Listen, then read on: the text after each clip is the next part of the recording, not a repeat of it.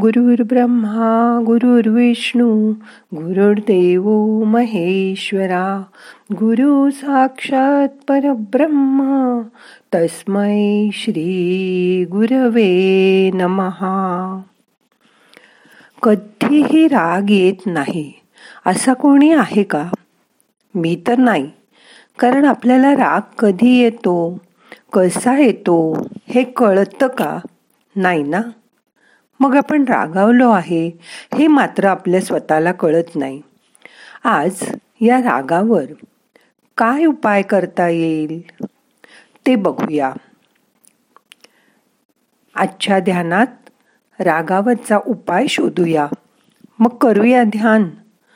ताट बसा मान पाठ खांदे सैल करा. सगळं शरीर शिथिल करा. हाताची ध्यान मुद्रा करा.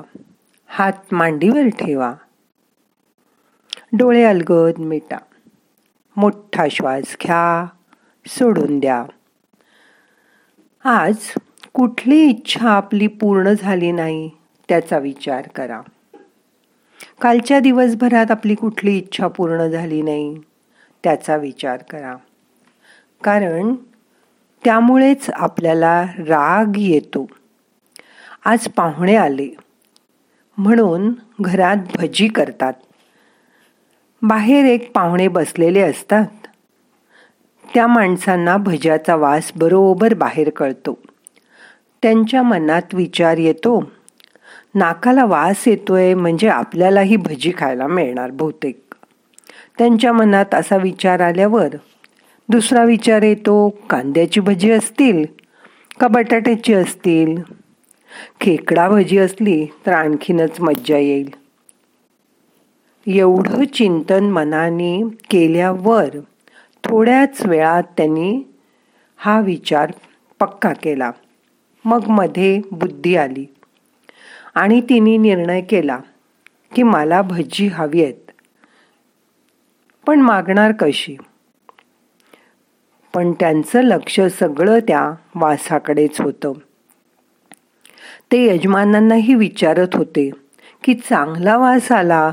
म्हणून म्हटलं आज काही विशेष आहे का? ते यजमान म्हणले नाही बुवा मला काही माहीत नाही. तेवढ्यात आतून सुंदर डिशमधून भजी बाहेर आली. मग सुखावत मन सुखावलं आणि त्या सुखात आता आपल्याला भजी खायची इच्छा पूर्ण होणार. अशी त्यांना खात्री झाली.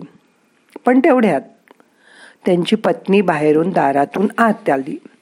आणि बघते तर हे भज उचलणार असा विचार करत असतानाच ती म्हणाली अहो आज सोमवार आहे. आज कसं तुम्हाला भज खाता येईल? आपण तर संध्याकाळी उपास सोडतो. वाटलं तर तुम्ही संध्याकाळी जेवताना भजी खा. ते पटकन हो हो म्हणाले. पण इच्छा पूर्ण झाली नाही. म्हणून त्यांना राग आला. क्रोध उत्पन्न झाला. राग ज्याच्यामुळे येतो त्यामुळे मनाचे रंग बदलतात. हिला पण आत्ताच यायचं होतं.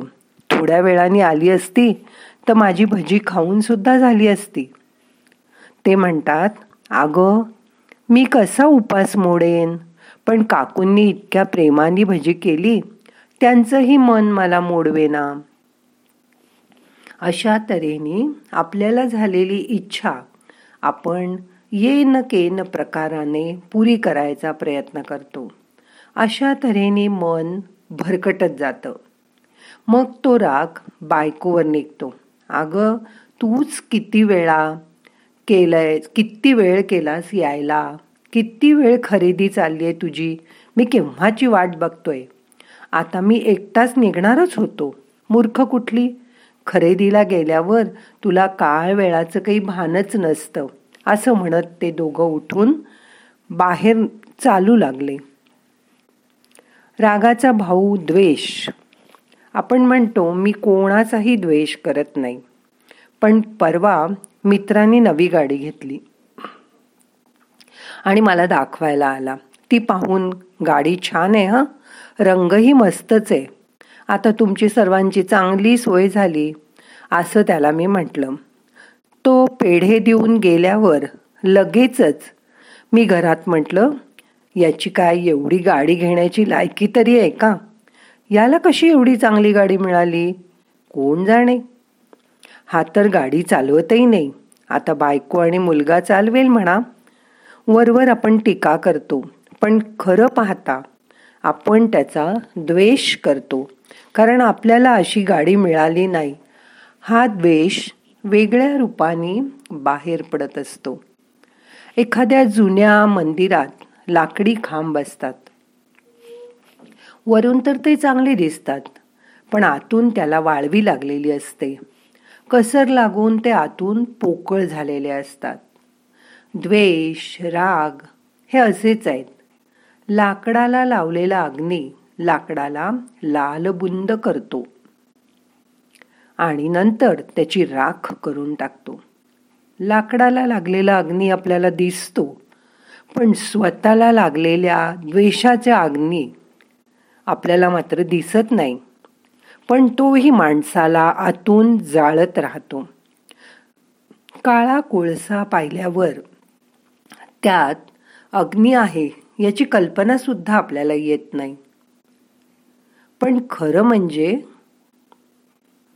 त्याच्या आत अग्नी असणारच. त्याशिवाय कोळशात अग्नी कसा उत्पन्न होईल? कोळशाजवळ एखादी जळती काडी नेली की तो लगेच आतून अग्नी प्रगट होतो. द्वेष अशा प्रकारचाच आहे. राग हा माणसात असलेला सूक्ष्म अग्नीचे तो माणसाला जाळून टाकू शकतो. म्हणून कधीही राग राग करू नका. राग आल्यावर दोन तीन मोठे मोठे श्वास घ्या. सोडा. असं दोन तीनदा केल्यावर राग खूप असेल तर शंभरपासून उलटे आकडे मोजायला सुरुवात करा. मनातल्या मनात हां. अशा तऱ्हेने आपल्या इंद्रियांवर जय मिळवा. आणि या राग द्वेषापासून मुक्त व्हा. मगच तुम्हाला खरी शांती मिळेल. इच्छा होऊच नये असं नाही. पण ती पूर्ण व्हायलाच पाहिजे असा हट्ट धरू नका. झालं मनासारखं चांगलंच आहे. नाही झालं तरी चांगलंच आहे. माझा उपास मोडला नाही. त्या देवानी असं म्हणा. म्हणजे तुम्ही हळूहळू मनाचा विजय करू शकाल. तुम्हाला मनोविजय साधेल. मग या राग द्वेषात मन गुरफटलेलं असतं त्याची जाणीव होईल. त्यातला मीपणा सोडला की राग येणं हळूहळू कमी होईल. बघा आपण सगळे विमानाने प्रवास करतो. आपण एअरपोर्टवर वेळेवर पोचलो विमान ही वेळेवर आहे असं बघितलं.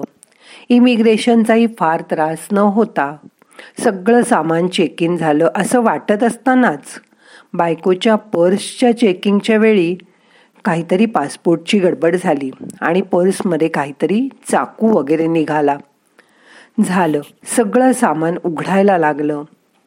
आणि काही नाही निघालं म्हणून परत भरावंही लागलं. त्यामुळे आपल्याला त्या ऑफिसरचा किती राग आला. कारण त्याच्यामुळे ही कटकट निर्माण झाली. पण त्याला काहीच बोलता येत नाही. उलट आपण त्याला आदबीने चार पाच वेळा सॉरी सॉरी म्हणतो.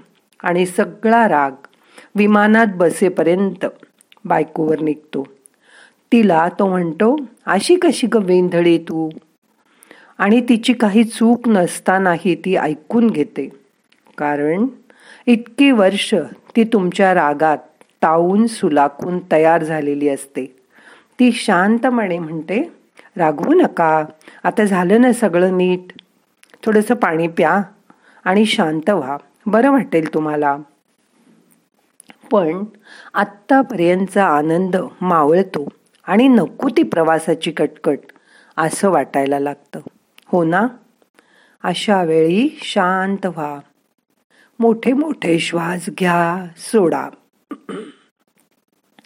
अजून एकदा मोठा श्वास घ्या सोडा. मनाला सांगा आता इथून पुढे सगळं नीट होईल. खरं ना? रिलॅक्स व्हा. असं तुमच्या बाबतीत झालं की काय कराल? कळलं ना आता? आता आपल्याला ध्यान हळूहळू संपवायचंय. मन शांत राहण्यासाठी परत एकदा श्वास घ्या सोडून द्या. असं दोन तीन वेळा करा. मोठा श्वास घ्या. श्वास येताना आपल्याला ऊर्जा घेऊन येतोय. त्याची जाणीव करून घ्या.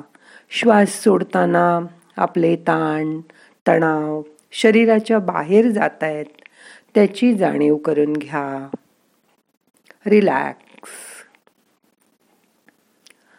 हाताची ध्यानमुद्रा सोडा. हाताने हलक्या हातांनी डोळ्यांना मसाज करा. अलगट डोळे उघडा. हाताची नमस्कार मुद्रा करा प्रार्थना म्हणूया. नाहम करता हरिक करता हरिक करता हि केवलम.